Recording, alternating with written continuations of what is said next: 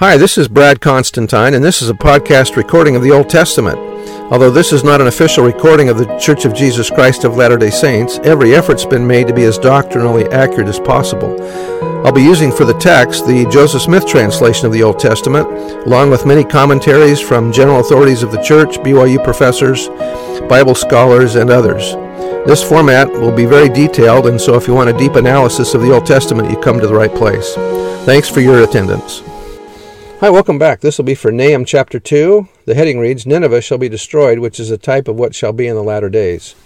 Verse 1 He that dasheth in pieces is come up before thy face. Keep the munition, watch the way, make thy loins strong, fortify thy power mightily. For the Lord hath turned away the excellency of Jacob as the excellency of Israel, for the emptiers have emptied them out, and marred their vine branches.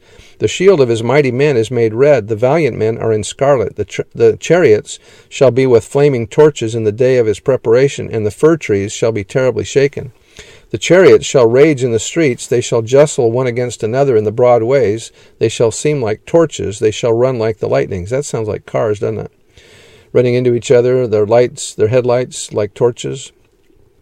He shall recount his worthies, or nobles, or leaders. They shall stumble in their walk. They shall Make haste to the wall thereof, and the defense shall be prepared. The gates of the rivers shall be opened, and the palace shall be dissolved. And Huzzab, or the queen, shall be led away captive. She shall be brought up, and her maids shall lead her as with the voice of doves, tabering upon their breasts. But Nineveh is of old like a pool of water. Yet they shall flee away. Stand, stand, shall they cry, but none shall, shall look back. Take ye the spoil of silver, take the spoil of gold, for there is none end of the store, and glory out of all the pleasant, pleasant furniture. She is empty and void and waste, and the heart melteth, and the knees smite together, and much pain is in all loins. And the faces of them all gather blackness, which is an idiom which means that they're gloomy. Here is the dwelling of the lions, and the feeding place of the young lions, where the lion, even the old lion, walked, and the lion's whelp, and none made them afraid.